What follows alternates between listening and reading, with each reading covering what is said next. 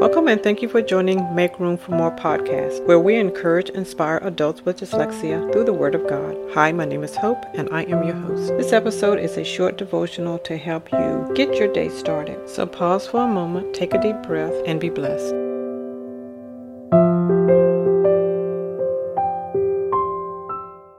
The Lord is my rock and my fortress and my deliverer, my God, my strength, in whom I will trust my buckler, and the horn of my salvation, and my high tower. Psalms 18:2. Do you believe that Christ is your only source of strength? It is believed that David ran from King Saul for 12 years after the Lord had anointed him, declaring that he would be the next king of Israel. What did the truth do for David?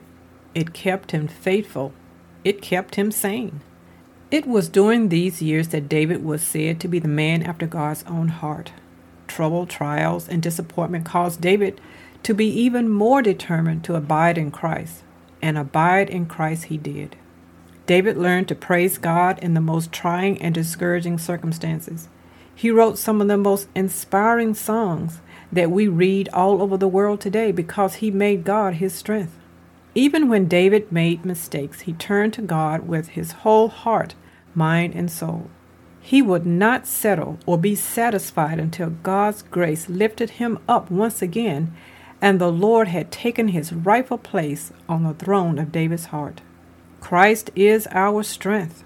Let this truth settle in your mind until you are lifted up and are seated in heavenly places with Christ. What does the truth do for you today? Thank you for listening to this week's devotional. If you know an adult with dyslexia, please share these podcasts with them. For more devotionals, please visit my website at www.wr, the number 7, publication.com. Thank you and have a wonderful day.